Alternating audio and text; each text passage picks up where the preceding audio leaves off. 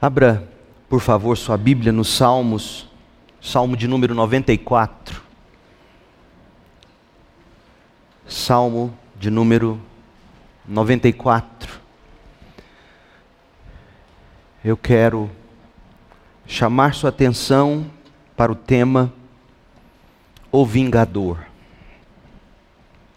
Veja, ah, esse nome não vem da Marvel. O pastor Judy Clay mandou um WhatsApp brincando, dizendo: Poxa, Marvel? Eu falei: Não, leia o Salmo 94. Aquele é uma peça. Salmo 94.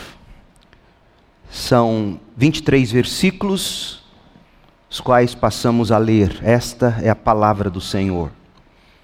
Ó Senhor, Deus da vingança, Ó Deus da vingança, manifesta teu esplendor.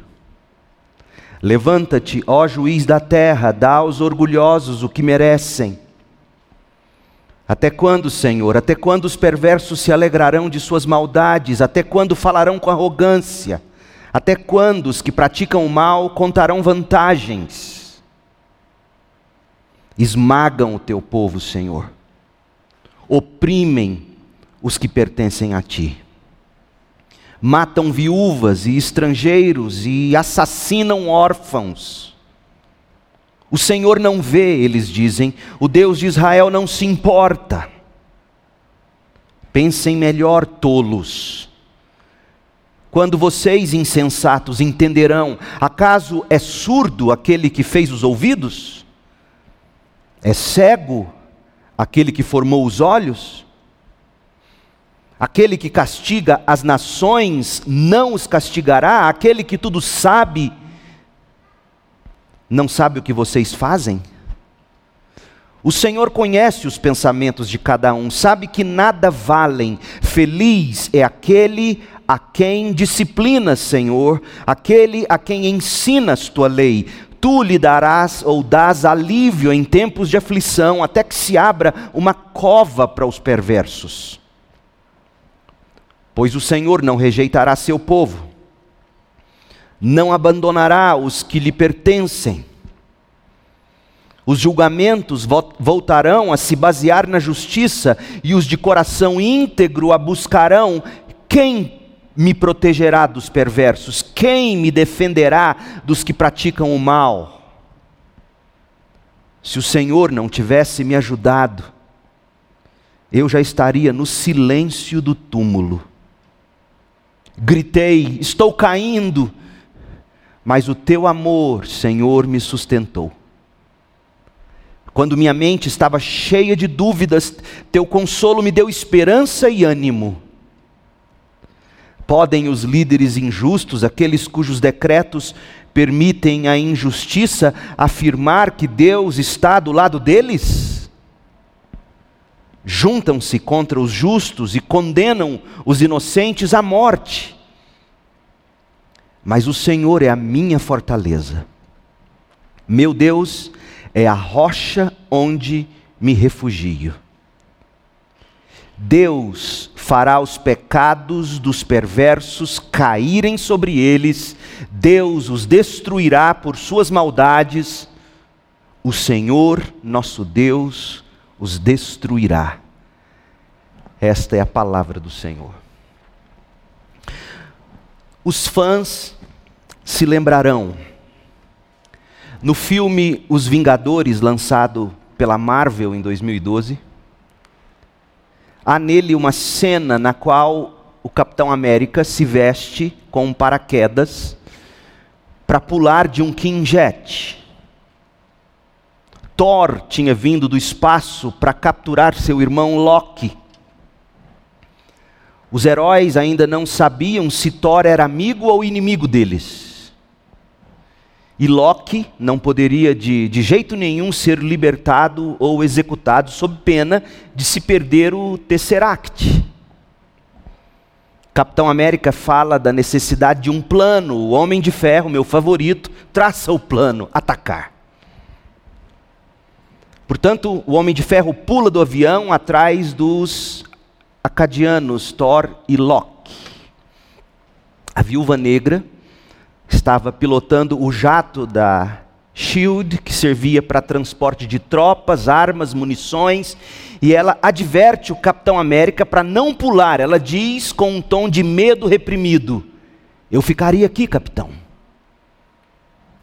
Capitão América retruca, não tenho escolha. A viúva negra, referindo-se a Thor e Loki, argumenta: esses caras são lenda, são praticamente deuses. O Capitão América contrapõe dizendo: só existe um Deus, senhora, e tenho certeza de que ele não se veste assim. Ele então salta do Quinjet para se juntar ao Homem de Ferro na captura de Loki. Essa é uma cena que os fãs da série Os Vingadores mais gostam de citar, ou uma das que eles mais gostam, sobretudo, especialmente, se o fã é cristão. Só existe um Deus, senhora, e tenho certeza de que ele não se veste assim como Thor, como o Loki. Veja, Capitão América é um personagem do tempo em que os americanos, em sua maioria, não só acreditavam em Deus, como também frequentavam igreja. Daí a fala desse herói da Marvel ser teocêntrica. Ele representa esse tempo do passado, quando as pessoas criam em Deus e iam à igreja. Mas Capitão América retrata uma verdade. No final das contas, Embora você possa confiar devotadamente em todos os tipos de deuses, embora você possa confiar em si mesmo, Embora você possa confiar noutras criaturas, noutras coisas criadas, embora as pessoas coloquem sua fé e esperança em impérios, nações, políticos, exércitos, ideologias, gurus, dinheiro, prazer, embora as pessoas recorram o tempo todo a ídolos, há apenas um vingador o Deus e Pai de nosso Senhor Jesus Cristo. Aquele que reina com majestade e poder, aquele que é imutável e eterno, conforme nós estudamos domingo passado à noite no Salmo 93. Só há um vingador, o Deus e Pai de nosso Senhor Jesus Cristo, que é eterno, majestoso, imutável e poderoso. O tema do Salmo 94, que acabamos de ler, é este: O Senhor Deus, aquele que reina, o único Deus poderoso, ele se vinga dos pecadores. Deus é o vingador. É um tema teológico que, se bem compreendido, vai capacitar você, cristão, para fazer exatamente o que Jesus Cristo lhes disse para fazer, que é perseverar para a vida eterna. Eu acho que eu tenho vivido já o bastante para ver uma das coisas mais tristes na vida cristã. Pessoas que um dia eram tão envolvidas e engajadas na igreja, mas que hoje são tão indiferentes a tudo. E você vai falar com elas, e elas te dizem: Não, eu estou bem. Eu só não preciso disso mais. Eu só não quero que as pessoas se metam na minha vida. Ora, gente, igreja não salva. Mas não pertencer e não ser de uma igreja é exatamente o que os incrédulos fazem. O Salmo 94 é um salmo que nos dá a certeza de que Deus é o vingador. Para que a gente possa viver com toda a fé e esperança necessárias para perseverarmos com amor. Jesus Cristo, quando profetizou aos discípulos a respeito dos acontecimentos futuros, disse algo que você precisa se recordar ou conhecer se você nunca leu esse texto. Abra sua Bíblia em Lucas 21. Olha o que Jesus vai dizer e veja como esse texto é atual. Lucas 21, verso 8 até o 19. Jesus diz aos discípulos e a nós hoje: não deixem que ninguém os engane, pois muitos virão em meu nome, dizendo: Eu sou o Cristo, e afirmando: Chegou a hora, mas não acreditem neles. E quando ouvirem falar de guerras e rebeliões, não entrem em pânico Sim, é necessário que essas coisas aconteçam primeiro, mas ainda não será o fim. Guerras e rumores de guerras ainda não será o fim. Está ouvindo, meu povo? Jesus está dizendo isso. Não entre em pânico. Essas coisas acontecerão, é necessário que elas aconteçam, aconteçam primeiro, mas não é o fim ainda. E Jesus continuou: uma nação guerreará contra outra, um reino contra o outro. Haverá grandes terremotos, fome, pandemias em vários lugares, pestes, vírus, bactérias, pestes em vários lugares e acontecimentos terríveis em grande, e grandes sinais no céu. Antes de tudo isso, porém, haverá um tempo de perseguição. Vocês serão arrastados para as sinagogas e prisões, e, e, por minha causa serão julgados diante de reis e, e governadores. Isso aconteceu com os apóstolos, acontece com cristãos ao longo da história e ainda vai continuar acontecendo até o fim. Verso 13: Essa, contudo, será sua oportunidade de lhes falar sobre mim. Você prestou atenção, crente? O sofrimento te coloca em situações que são oportunidades para você falar sobre Cristo. Essa, contudo, será a sua oportunidade, a perseguição, a prisão, os julgamentos injustos diante de reis e de governantes. A mensagem do cristianismo não é para fracotes.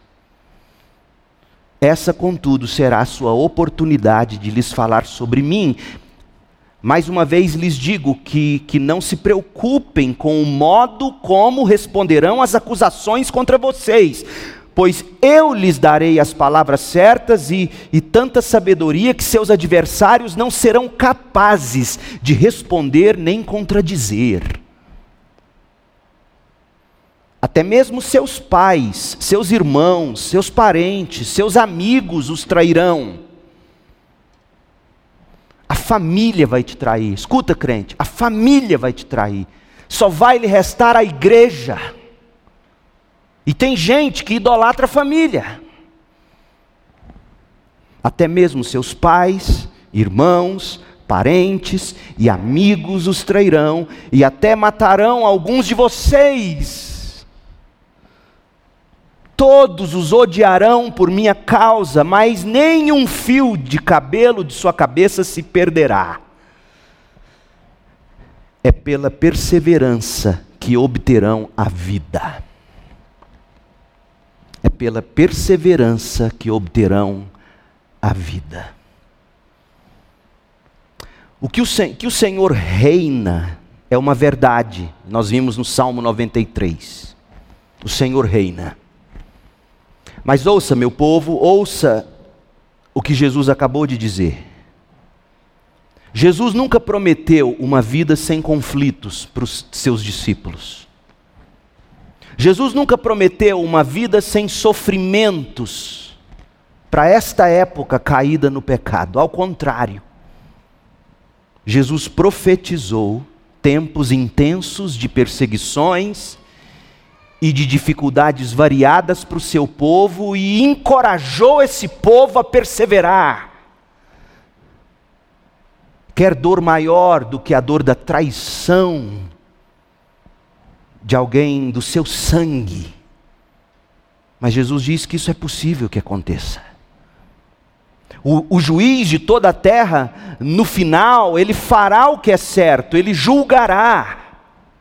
Portanto, no texto de Lucas que nós lemos, Cristo estava instruindo seus discípulos a se prepararem para enfrentar a injustiça e a iniquidade sem perderem a fé e o amor. Porque é isso que a injustiça faz, ela, ela rouba de nós a fé, é isso que a iniquidade faz, ela rouba de nós o amor. E Jesus está dizendo: perseverem, é pela perseverança que vocês obterão a vida. Mas aí vem a pergunta: como eles poderiam fazer isso? Como enfrentar os males cometidos contra você? Sem você perder a fé, a esperança e o amor. Como enfrentar os males cometidos contra o povo de Deus neste mundo e permanecer frutífero? Frutífero como? O que é a vida cristã frutífera? É a vida que pratica o amor e as boas obras. Nós lemos em Hebreus 10. Como continuar praticando o amor diante de um povo que nos trai? De governantes que nos massacram. Mas esse é o chamado do cristão, para ele praticar o amor e as boas obras. A pergunta de um milhão de dólares é: como, pastor? Como? O que de fato os discípulos deveriam fazer, o que Deus esperava deles e o que Deus espera de nós hoje. Jesus respondeu a essas perguntas em Lucas 21, 19. Preste atenção é pela perseverança que obterão a vida. A Almeida, revista e atualizada, traduziu assim: É na vossa perseverança que ganhareis a vossa alma. A Almeida, revista e corrigida, traduziu deste modo: Na vossa paciência possuí a vossa alma. Paciência, sinônimo de perseverança. Impaciência é sinônimo de não perseverança. A NVI colocou: é perseverando que vocês obterão a vida. Qual é a mensagem de Jesus nesse versículo? O ponto de Jesus é que os discípulos devem perseverar até o fim. É na perseverança ou em se mantendo pacientemente firme até o final que está a salvação. Mateus 24, 13. Então você está me dizendo, pastor, que crente perde salvação? Vou dizer de novo: nunca disse isso. A Bíblia não ensina isso. Mas a Bíblia ensina, Jesus diz em Mateus 24, 13, que os salvos são aqueles que perseveram. Quem não persevera nunca foi salvo. Lucas, mais adiante, em Lucas 21, 28, ele complementa com as palavras de Jesus desta forma, Lucas 21, 28. Portanto, quando todas essas coisas começarem a acontecer, quais todas essas coisas? As provações, as perseguições, as guerras, as pestes, as traições, quando todas essas provações e perseguições começarem a acontecer, olha o que Jesus diz: levantem-se e ergam a cabeça, pois a sua salvação está próxima. Sim, gente, a iniquidade e a injustiça sempre cercou o povo de Deus a iniquidade e a injustiça está cercando o povo de Deus, a iniquidade e a injustiça cercará o povo de Deus, mas o povo de Deus jamais deverá parar de perseverar. O povo de Deus deverá esperar fiel e pacientemente no Senhor. Frutíferos. E repito, Fruto na vida cristã se resume em amor e boas obras. Por que, que os cristãos deverão esperar fiel e pacientemente no Senhor? Por quê? Porque o Deus que reina, o Deus do Salmo 93, é o Deus que vinga seu povo. Salmo 94. Ele não vinga do seu povo, ele vinga pelo seu povo. O Deus que reina, no Salmo 93, ele vinga seu povo. Deus, o Senhor Deus no trono, é o grande vingador do seu povo fiel. Mas, pastor, Deus é mesmo vingador? Você se engana se você acha que essa ideia de vingança da parte de Deus é algo apenas do Antigo Testamento. Com efeito, no, no, mesmo contexto histórico de Lucas 21, o Senhor Jesus já havia feito a seguinte afirmação aos seus discípulos. Leia Lucas 18, verso 7. Jesus está dizendo isso. Lucas 18, verso 7. Acaso Deus não fará justiça a seus escolhidos? A King James, a versão King James diz assim: Acaso não vingará Deus seus próprios escolhidos que clamam a Ele dia e noite? Continuará a adiar sua resposta? Meu povo, a resposta é clara: Deus fará justiça, Deus vingará seu povo fiel que clama por justiça dia e noite. Portanto, tenha isto em mente enquanto nós estudamos o Salmo 94. O Senhor que reina, vingará seu povo e os seus propósitos eternos. Cabe ao povo de Deus, cabe a mim e cabe a você, crente, perseverar com fé, esperança e amor, mesmo quando nos perseguem, mesmo quando nos traem, mesmo quando nos roubam, mesmo quando nos massacram, a gente continua perseverando com fé, esperança e amor, porque o Senhor vingará os seus. Vamos ao Salmo para ver se não é isso. O contexto histórico do Salmo 94 é incerto. Não se sabe exatamente a época em que foi composto o Salmo 94. Em todo caso, fica claro que se trata de um salmo de pessoas oprimidas. O povo de Deus estava sendo oprimido. Poderia ser que eles estivessem sendo oprimidos pelos seus líderes, seus governantes injustos, dentro da própria nação de Israel. De fato, se você ler o livro dos reis, os livros dos, das crônicas, você vai, vai perceber que o que não faltou em Israel foram reis cheios de pecados e de injustiça, que ocupavam o trono e oprimiam o povo. Pode ser então que eles estavam sendo oprimidos pelo próprio rei de Israel. Mas o salmo também pode estar fazendo referência a nações pagãs que subjugavam e abusavam do povo de Deus em Israel. Ou pode ser ainda que o governo de Israel se juntou com um governo pagão para oprimir o povo. Tudo isso sempre aconteceu na história de Israel. Independentemente do que tenha sido a causa da opressão que se estava sofrendo, é certo que o Salmo 94 foi escrito em um momento quando o remanescente fiel de Deus estava maldosamente sendo oprimido e precisava da justa vingança de Deus. Leopold, um comentarista dos Salmos, ele sugere que o Salmo 94 é um salmo que clama ao Senhor pedindo alívio nos dias em que a justiça estava falhando. É um salmo para hoje. O mal parecia ter avançado a ponto de estar além do poder do homem para corrigir o mal. É um salmo para os nossos dias. Van Gimmering, outro comentarista, ele apresenta a divisão do salmo em duas seções principais.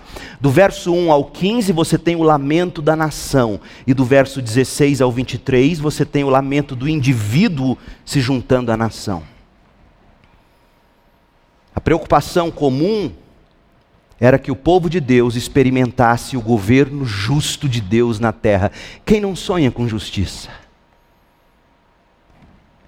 Guardadas as proporções, gente, o Salmo 94 é um tipo de oração do Pai Nosso do Antigo Testamento. Mas ele também é relevante para o povo de Deus hoje ou em qualquer época. E para estudá-lo, eu vou fazer algumas divisões, porque esse salmo se divide muito claramente em seis partes. Ele tem a introdução, que é o versículo 1, 2 e 3. Depois, cinco partes com quatro versículos. ou três, o primeiro tem três versículos, a introdução, versos 1, 2 e 3, e depois você vai ver cinco partes com quatro versículos, ou seja, introdução, versos de 1 a 3. Primeira parte, de 4 a 7. Segunda parte, de 8 a 11. De 12 a 15. De 16 a 19. De 20 a 23.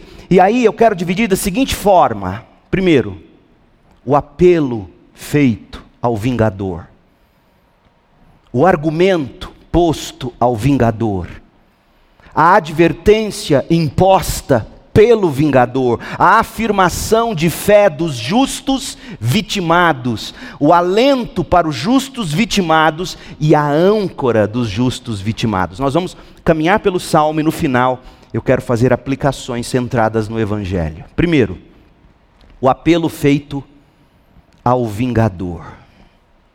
É a introdução do salmo. O salmo traz o apelo e, e o salmista, ele é usado, ele chama Deus de vingador. Porque quem faz vingança é vingador. Os justos estão aqui no salmo cansados de padecer opressão. Não havia quem lhes pudesse socorrer senão o Senhor. É isso que eu acho que o povo evangélico brasileiro ainda não entendeu. Não há quem nos possa socorrer, igreja. Somente Deus. Enquanto nós acreditarmos que o que vai nos socorrer é um certo tipo de governo, nós vamos ficar igualzinho o povo de Israel durante os dias de Jeremias, o povo de Deus ouvindo o profeta dizer: rendam-se, busquem o Senhor, mas não, eles continuavam acreditando no Lula, no Bolsonaro, no Moro, meu povo, essa não é a nossa esperança. E não pode ser motivo de briga para nós. Os justos chegaram a um ponto neste salmo de que eles reconheceram: ninguém pode nos socorrer. O salmista se vê ansiando por libertação, ele quer livramento. O salmista não duvida de que Deus é rei, Salmo 93. E exatamente porque o salmista sabe que, que Deus reina soberano, Salmo 93, ele pode chegar diante desse Deus que é soberano e pedir que ele vingue seu povo. Olha o apelo, versos 1, 2 e 3. Ó Senhor, Deus da vingança, Salmo 94, de 1 a 3. Acompanhe na Bíblia, leia o salmo, na sua Bíblia. Ó Senhor, Deus da vingança, ó Deus da vingança manifesta teu esplendor, sua majestade. Lembra da majestade que nós falamos dela no Salmo 93? Por crer que Deus é majestoso e não tolera a iniquidade, não tolera a injustiça, o salmista apela à vingança de Deus. Levanta-te, ó juiz da terra. Dá aos orgulhosos o que eles merecem até quando, Senhor, até quando os perversos se alegrarão de suas maldades? Meu povo, nada é novo debaixo do sol. Perceba que os ímpios pareciam estar se safando impunes das iniquidades deles. Da perspectiva humana, Deus não estava atuando aparentemente. Por isso o salmista clama: Até quando? Até quando, Senhor? Ele chama Deus pelo título que, que Abraão deu para Deus em, em Gênesis 18, 25. Foi Abraão quem pela primeira vez chamou Deus de juiz da terra. Aliás, Deus em Deuteronômio 32, 5 diz que a vingança cabia a Ele, Ele mesmo dá o troco aos ímpios. E aqui está o salmista dizendo: Senhor, haja, faça alguma coisa. Que o Senhor agiria, não havia dúvidas para o salmista. Mas sabe qual era a angústia do salmista? Até quando, Senhor? O senhor não acha que chegou a hora de o senhor agir? Eu sei que o senhor vai agir um dia, mas será, é como você e eu sentimos diante da impunidade. Eu sei que o senhor é de justiça, eu sei que o senhor vai vingar, eu sei que o senhor vai agir, mas até quando? Quando será o dia, Senhor? Ó oh, Senhor Deus da vingança, ó oh, Deus da vingança, fala duas vezes, manifesta teu esplendor, levanta-te, ó juiz da terra, dá aos orgulhosos o que eles merecem. Até quando, Senhor, até quando os perversos se alegrarão de suas maldades? Este é o apelo feito ao vingador. Senhor, não tarde Senhor, manifeste-se em majestade. Senhor, levante-se do trono, haja como juiz. Senhor, retribua-lhes. Segundo, o argumento que é posto ao vingador. O salmista tem boas razões para pedir vingança. Olha o que ele diz do verso 4 ao 7. Até quando, Senhor, falarão com arrogância? Primeiro, eles são arrogantes. Até quando os que praticam o mal contarão vantagens? E aí ele, ele enumera o que se estava fazendo com o povo de Deus. Esmagam o teu povo, Senhor, oprimem os que te pertencem, matam viúvas, matam estrangeiros, assassinam órfãos. O Senhor não vê, eles dizem, o Deus de Israel não se importa. Até quando, Senhor? Do versículo 3, já há muito que é o grito dos injustiçados e dos sofredores, gente. Quantas vezes você já não deve ter dito isso a Deus? Até quando, Senhor? Quando o Senhor vai fazer alguma coisa? Abacuque fez o mesmo tipo de pergunta em Abacuque 1, 2: Até quando, Senhor, terei de pedir socorro? Os mártires diante do trono do Cordeiro, em Apocalipse 6, 10, fazem o mesmo apelo: Até quando, Senhor? Quanto tempo passará até que julgues os habitantes da terra e vingues nosso sangue? Não é para menos que se apele ao Senhor nesses termos, gente. Não é para menos que se apele a Deus pedindo, Deus, vingue. Você prestou atenção à descrição que foi feita dos ímpios? Aqui no Salmo 94, de 4 a 7, eles, eles despejam palavras arrogantes. Eles fazem o mal e contam vantagem pelo mal que fizeram. Eles massacram o povo, como? Esmagando, oprimindo, matando, assassinando. Provavelmente isso seja figurado, mas não deixa de ser dilacerante. Ao negar direitos aos órfãos e viúvas, naquela sociedade, um juiz ou uma autoridade estava condenando órfãos e viúvas à morte. A corrupção é o que mais mata em um país, saiba disso, desde os dias bíblicos. Porque o dinheiro roubado é dinheiro retirado de projetos que poderiam socorrer órfãos, viúvas, doentes, necessitados. Um irmão da igreja me falou de um portal, eu esqueci o nome dele agora, mas o número de pessoas que são mortas anualmente no Brasil, o número de mulheres, o número de crianças, o número de adolescentes, o número, o número de pessoas que são mortas é, é muito, mas é, é muito superior a, a qualquer guerra nos últimos tempos. Tem uma guerra sendo travada debaixo do nosso nariz. E a gente não se importa. Porque quem dita para nós a agenda é a mídia. Não, agora é hora de se preocupar com o que aconteceu em Teresópolis. Foi Teresópolis agora a chuva? Petrópolis. Não, não, agora é hora de preocupar com a guerra na Ucrânia. Não, não, não, o problema agora é o vírus. Meu povo, o mundo sempre sofreu sob as garras de homens e mulheres maus, que matam, sejam a espada, sejam roubando. E eles se colocam acima de Deus, eles, eles zombam, eles dizem no verso 7: O Senhor não vê, o Deus de Israel não se importa. Daí que se lê o argumento que foi posto pelo salmista ao vingador: olha, os ímpios praticam o mal que o Senhor odeia, meu Deus. Eles se gabam do mal e julgam estar ocupando o lugar que lhe pertence, meu Deus. Até quando? É o argumento dele.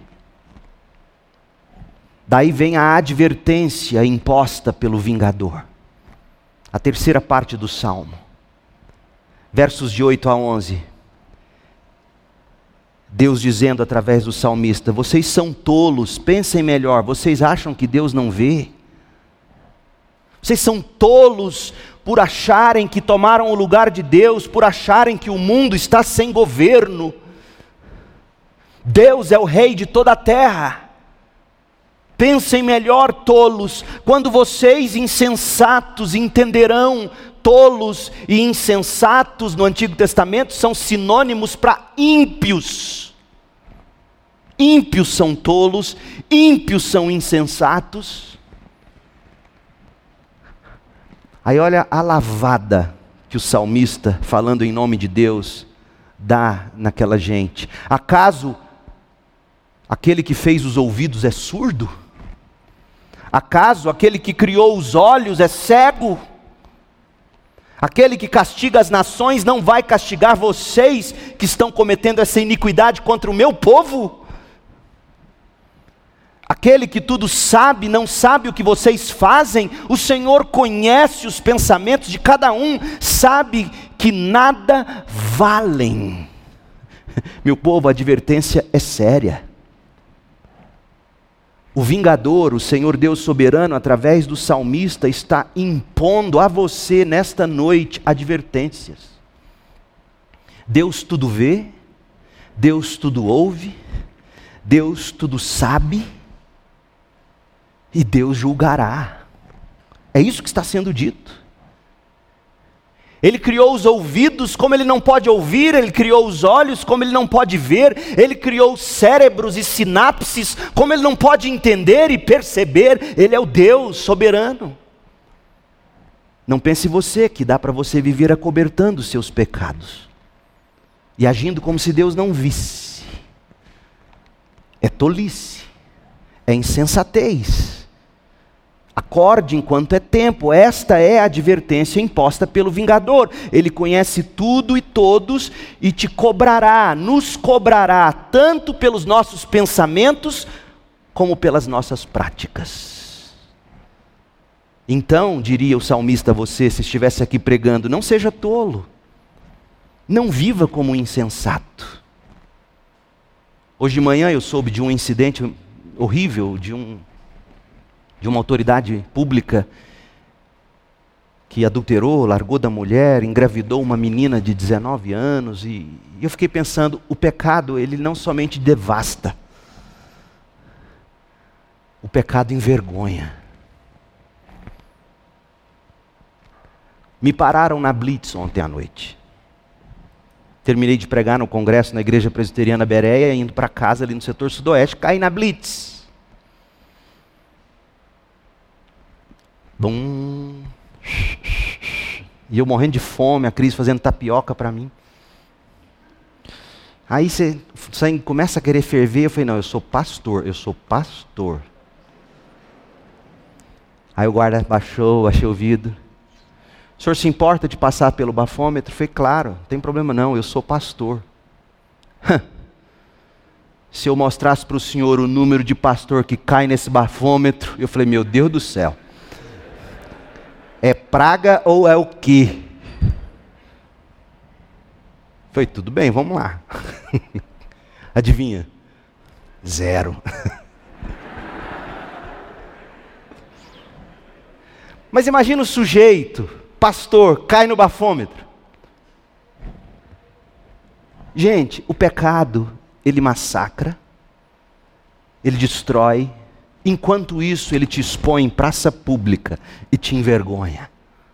Até quando você vai agir tolamente, insensatamente, achando que Deus não ouve, que Deus não vê, que Deus não sabe. Até quando? Em quarto lugar, a afirmação de fé dos justos vitimados. Nós vemos aqui no Salmo 94, a gente acha que o salmista meditando sobre as bênçãos que os justos desfrutam. Mesmo neste mundo caído, onde tantas vezes os justos são vítimas dos ímpios. Portanto, o que a gente vai passar a ler é uma afirmação de fé daqueles que confiam no Senhor.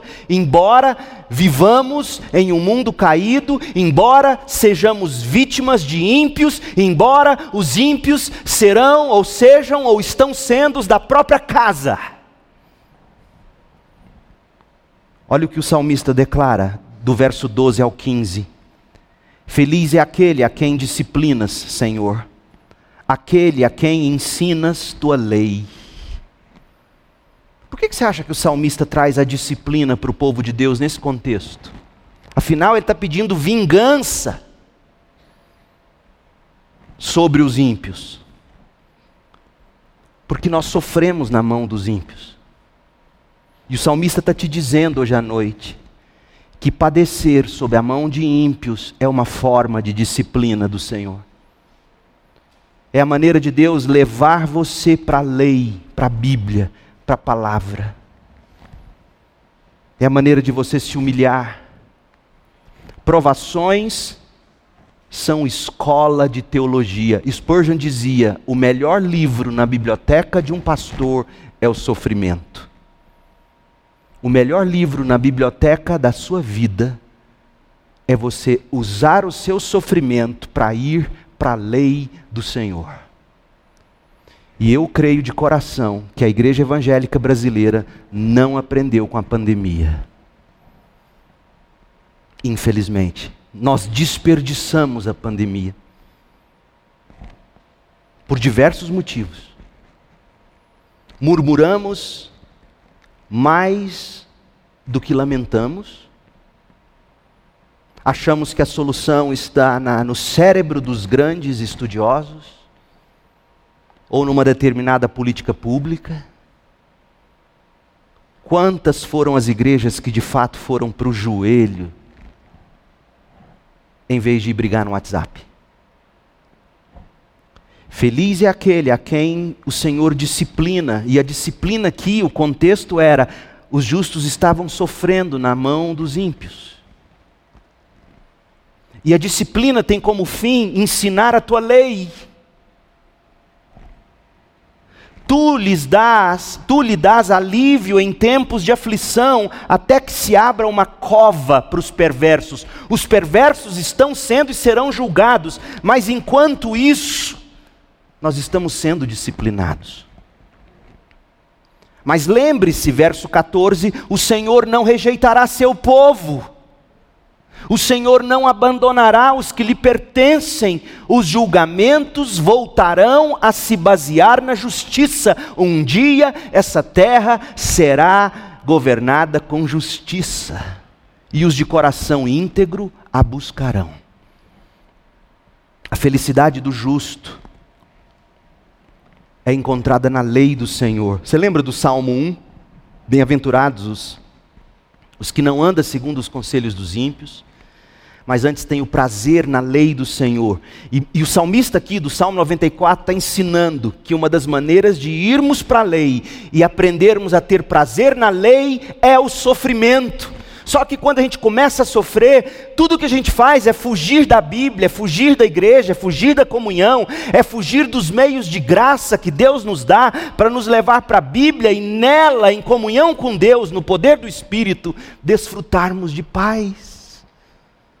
É, não é, é ou não é verdade, meu povo? No meio desse salmo do vingador, o, o salmista está lembrando a mim e a você que Deus usa, Deus disciplina através de tudo isso que a gente está vivendo no mundo. A afirmação é cheia de fé. A afirmação de fé O salmista sabe que os ímpios serão julgados, o mal não é eterno, o mal terá fim, a justiça encherá a terra quando o reino de Deus for definitivamente estabelecido. Deus não tem fim. A terra ainda vai testemunhar da justiça. Os de coração íntegro buscarão a justiça. Gente, saber disso traz tanto alívio, traz paz. Mas em quinto lugar, o alento para os justos vitimados. Olha o verso 16. Quem me protegerá dos perversos? Quem me defenderá dos que praticam o mal? Você consegue enxergar a crise de fé do salmista? Ele acabou de dizer que é feliz aqueles a quem Deus disciplina, mas nas linhas seguintes ele fala: E eu, quem vai cuidar de mim? Meu povo, é tão bom ver isso, porque você descobre que não é só você que às vezes tem uma fé esquizofrênica. Ora você está cheio de fé, ora você, tá bom, eu acredito que o Senhor está me disciplinando, está cuidando de mim, mas quem vai me proteger desse povo? Quem vai me defender deles? Aí ele grita com fé no verso 17, esse texto é lindo. Se o Senhor não tivesse me ajudado, eu já estaria no silêncio do túmulo. Pense nas vezes em que Deus te ajudou e se não tivesse agido, você já estaria morto, literalmente. Eu creio que há momentos, coisas na vida da gente que a gente que a gente nem sabe que Deus agiu, do contrário estaríamos mortos, mortos e no céu a gente ainda vai descobrir. Deus é socorro, Deus é ajuda. Olha o que ele diz no verso 18: Eu gritei, estou caindo, mas o teu amor, Senhor, me sustentou. A palavra hebraica para amor é recede, é a palavra do amor da aliança, o amor do casamento de Deus com seu povo. Quantas vezes a gente se viu caindo e gritou por socorro e Deus veio e nos deu o ombro amoroso. Verso 19: Quando a minha mente estava cheia de dúvidas, teu consolo me deu esperança e ânimo. O justo pensou que fosse tropeçar e cair, mas o amor de Deus o sustentou. O alento dos justos vitimados está na proteção, na defesa, na ajuda, na consolação do Senhor, que nos dá esperança e ânimo em tempos de aflição, como quando a gente aprende a guardar a nossa mente e o coração em Cristo Jesus. Promessas. Eu fui visitar o pastor Arildo, eu disse no velório dele, eu fui o último que ele recebeu como visita. Quando eu entrei, a cuidadora me disse: Pastor, ele abriu os olhos, ele não estava abrindo, ele reconheceu o Senhor. E eu falei: Reverendo. Ele ah, começou a querer falar. E nessa hora, meu povo, você não chega para brincar. Está me conhecendo? Sabe quem eu sou? Não. Nessa hora você chega com a palavra de Deus. Diz: Reverendo, eu vim aqui te lembrar do que o Senhor já sabe. E comecei a recitar textos bíblicos e dizer coisas para ele. Ele foi suspirando como quem foi encontrando alívio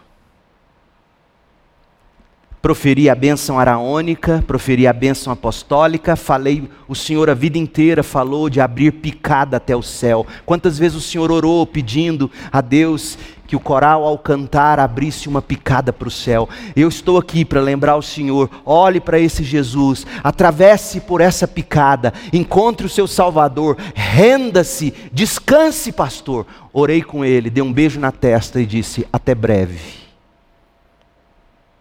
45 minutos depois ele morreu.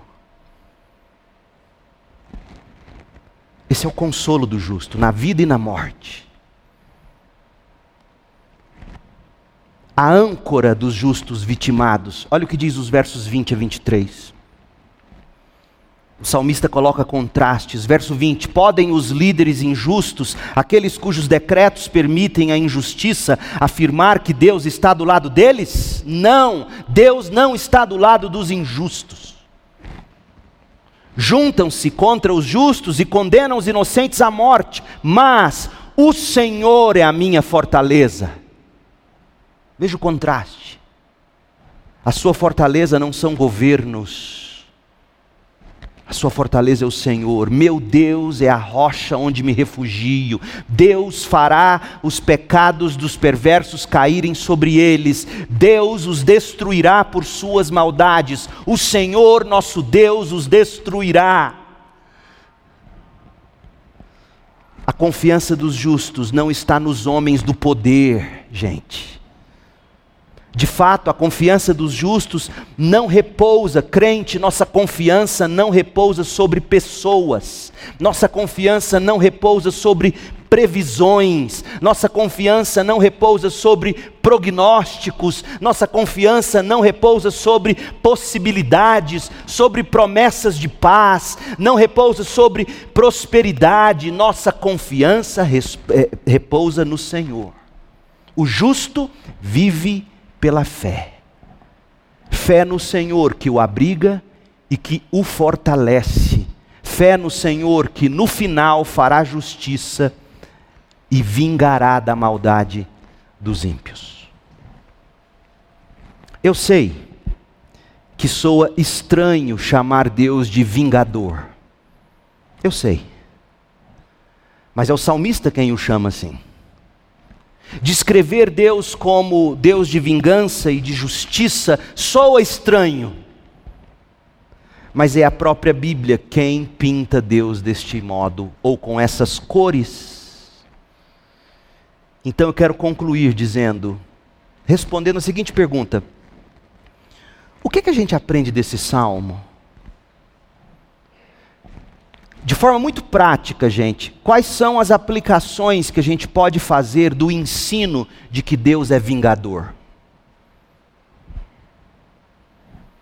De que maneira esse Salmo 94 serve a sua vida de segunda a segunda? Pastor, Deus é vingador. No que que isso muda a minha vida? Está preparado? Presta atenção. Em primeiro lugar, se Deus é o vingador, você não precisa ser vingativo. Se Deus vingará dos perversos e dos maus, você não tem que se ocupar de vingança, mas de praticar o bem. Ora, gente, como, como esse ensino é importante para a sua vida como esse ensino mudaria sua família, sua igreja, sua sociedade, se você entendesse: se Deus é vingador, eu não preciso me vingar. Você não tem que se vingar de ninguém. Você não tem que fazer justiça com as próprias mãos. Você não tem que vingar de quem pecou contra você, quem machucou você, quem abusou de você, quem agrediu você, quem usurpou você, quem defraudou você. Você não tem que se vingar de governantes, não tem que se vingar de nada, você não tem que se vingar de ninguém. Deus é o vingador. E se Ele é o vingador, você não combate o mal com o bem. Você combate o, o, mal com o bem. Você não combate o mal com o mal. Paulo entendeu isso. Paulo entendeu que se Deus é o vingador, a gente não tem que ser vingativo. Romanos 12, 17. Nunca paguem o mal com o mal Deus é o vingador, não seja vingativo, não pague o mal com o mal. Pensem sempre em fazer o bem, o melhor a, aos olhos de todos. No que depender de vocês, vivam em paz com todos. Paulo diz no verso 19 de Romanos 12: Amados, nunca se vinguem Nunca se vinguem, deixem que a ira de Deus se encarregue disso, pois assim dizem as Escrituras: a vingança cabe a mim, eu lhes darei o troco, diz o Senhor. Pelo contrário, se o Bolsonaro tiver com fome, dele de comer. Se o estuprador tiver com sede, dele de beber. Se Lula tiver sem roupa, dê a ele uma capa. Pegue o seu pior inimigo, pegue o seu pior pesadelo, Ao fazer isso, diz a palavra de Deus, amontoará brasas vivas sobre a cabeça dele. Não deixem que o mal os vença, mas vençam o mal praticando o bem. Como pastor, convencendo-se de que Deus é o seu vingador, você não tem que ser vingativo. Jesus foi assim. Olha o que Pedro escreveu sobre Jesus, 1 de Pedro 2, 21. Porque Deus os chamou, falando para nós, Deus te chamou, crente, para fazer o bem, mesmo que isso resulte em sofrimento, pois Cristo sofreu por vocês. Cristo é o seu exemplo, sigam seus passos. Cristo nunca pecou, Cristo nunca enganou ninguém, Cristo não revidou quando foi insultado, Cristo não ameaçou se vingar quando sofreu, mas deixou seu caso nas mãos de Deus que sempre vinga, julga com justiça. Se Deus é vingador, você não precisa ser vingativo. Aliás, não deve. Sabe por quê? Porque você vai estar tomando nas suas mãos algo que é de Deus. Você não quer fazer isso. Primeiro, que isso é pecado. Segundo, que se você entender isso, você começa hoje à noite a ser libertado de ódios de rancores. Deus é seu vingador. Você não precisa ser vingativo. Não pode, não deve. Segundo, se Deus é o vingador, você pode procurar os meios estabelecidos por Deus para que se estabeleça a justiça. Veja, não ser vingativo não buscar fazer justiça com as próprias mãos não significa que não se pode ou não se deve buscar os meios que Deus mesmo estabeleceu para que se mantenha, para que se estabeleça a justiça entre os homens. Afinal, Deus é o vingador, ele fará a justiça. Mas, conquanto seja no final dos tempos que a justiça será plenamente estabelecida, há maneiras hoje de se batalhar pela justiça divina. Na prática, Romanos 13, verso 1. Viu? O capítulo 12 terminou dizendo: você prestou atenção? Olha, não deixem que o mal os vença, mas vençam o mal praticando o bem não sejam vingativos, a vingança pertence ao Senhor. Mas Paulo era um bom pastor e ele sabia que na cabeça das ovelhas dele ia o que está na sua. Mas então quer dizer que vão abusar de mim, vão estuprar pessoas e eu só vou perdoar? Não. Você vai buscar a justiça dos homens. E você vai entregar à justiça dos homens o que tem que ser feito com o criminoso. A justiça dos homens tem juízes, promotores e defensores. Para que mal ou bem a justiça seja feita, Deus estabeleceu autoridades civis e chamou essas autoridades de ministros, de diáconos públicos.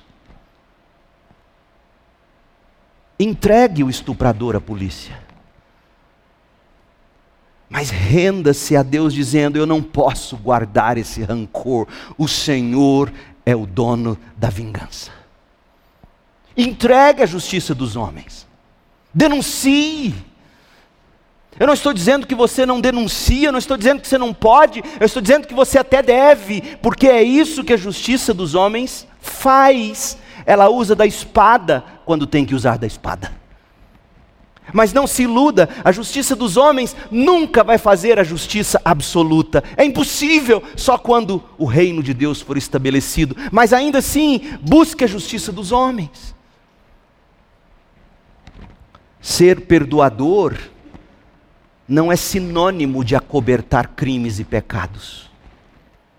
Pelo contrário, a verdade é trazida à luz.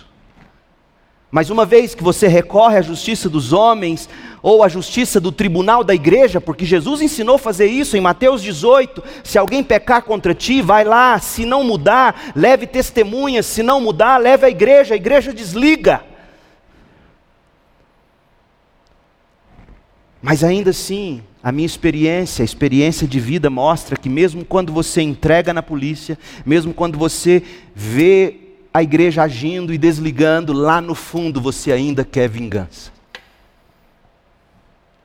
Se Deus é vingador, você não precisa buscar vingança ou justiça com as suas próprias mãos. Nós não vamos acobertar pecados. Nós vamos tratar pecados e crimes como devem ser tratados, porque Deus é o vingador. E é lindo a justiça dos homens, no sentido de que lá você tem as três figuras de Deus. Você tem o juiz, você tem o defensor, você tem aquele promotor que está agindo como o vingador. Que lindo isso! Deus nos deu isso.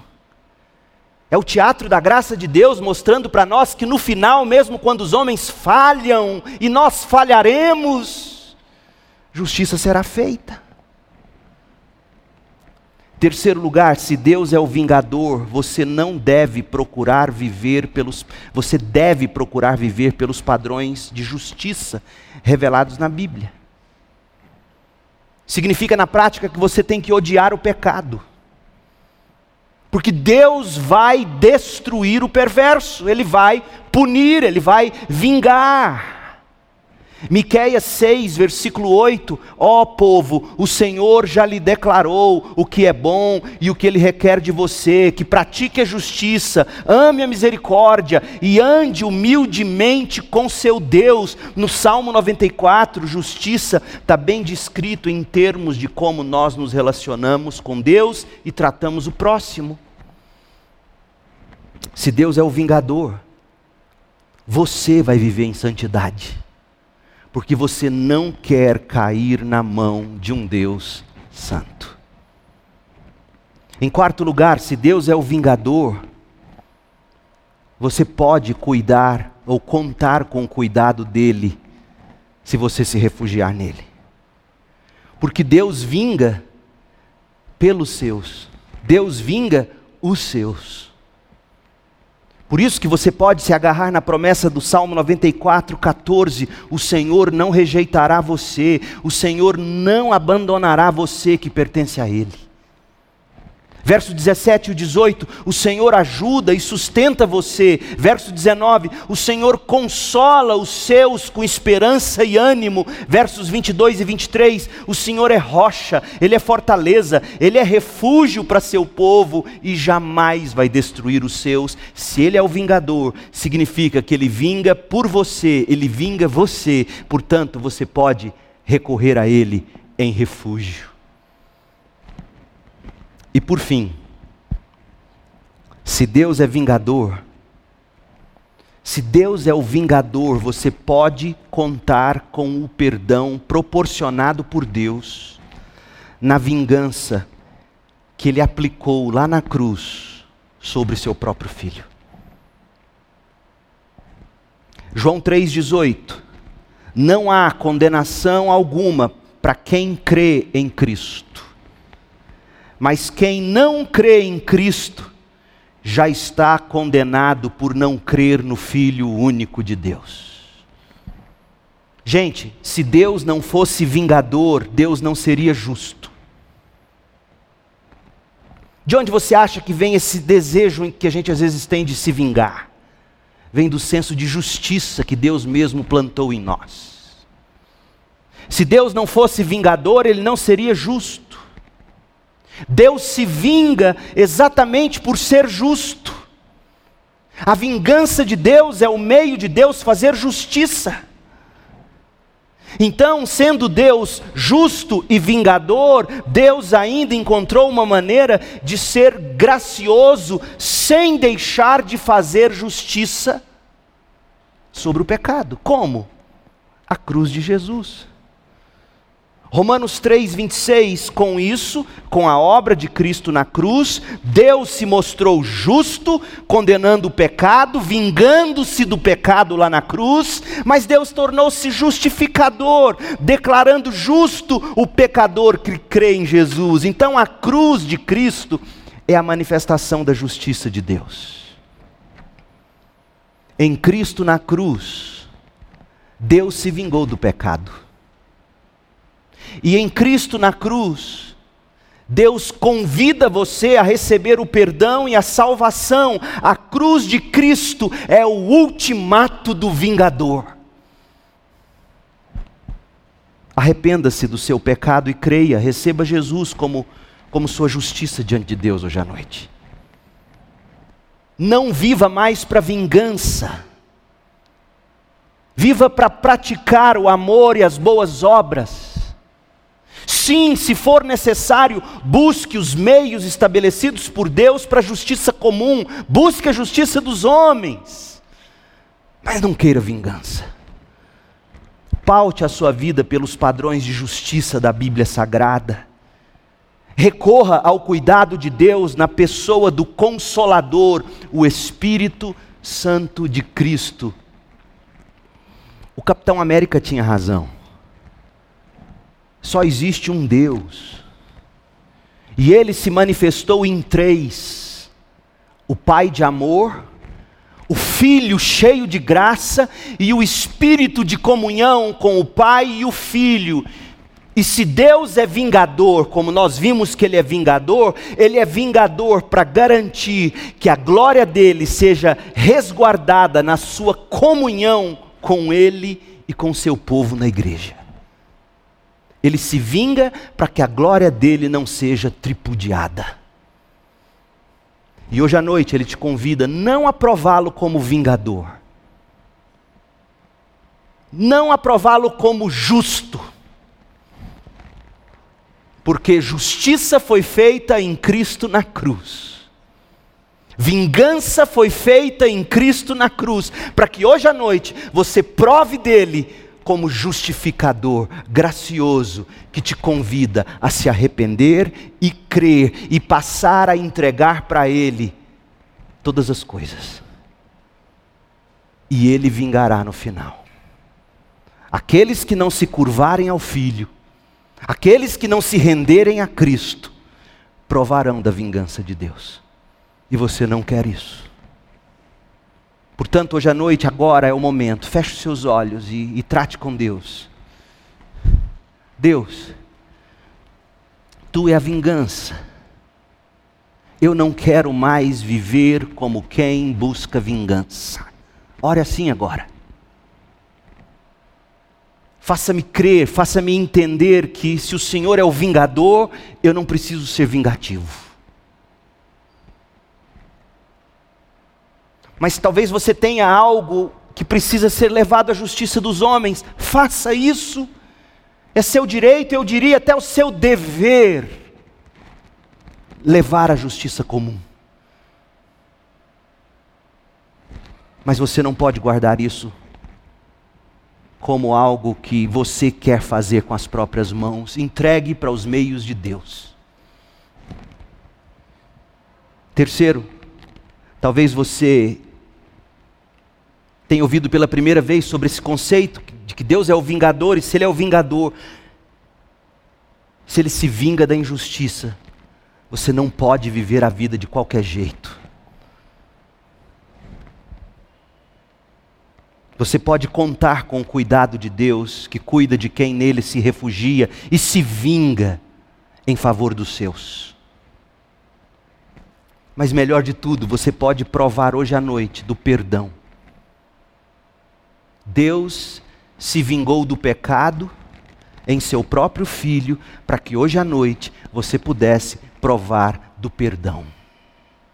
Arrependa-se e creia, amor maior não há. Ó Deus, em nome de Jesus, é a tua palavra santa, bela, magnífica. Em nome de Jesus, que hoje à noite o Senhor liberte corações que estejam agrilhoados na vingança. Tua é a vingança, o mal se paga com o bem, porque o Senhor é o vingador. Ó oh Deus, talvez haja pessoas aqui que estejam vivendo a vida de qualquer jeito, sem se dar conta de que o Senhor vingará da injustiça. Mas Deus, certamente que há pessoas me ouvindo, pessoas que que ainda não provaram do teu amor em Jesus Cristo, da justificação, do perdão e que o Senhor agora possa abrir esse coração, essa vida para te receber como Senhor e Salvador. Que a graça do Senhor Jesus Cristo, o amor de Deus, o Pai, e a consolação do Espírito estejam sobre o teu povo aqui, espalhado pela terra, hoje, para sempre, até aquele dia, quando Cristo voltará para estabelecer para todo sempre o reino de justiça. Ó oh Deus, nós oramos no nome do Cordeiro de Deus que tira o pecado do mundo, o leão da tribo de Judá, o vingador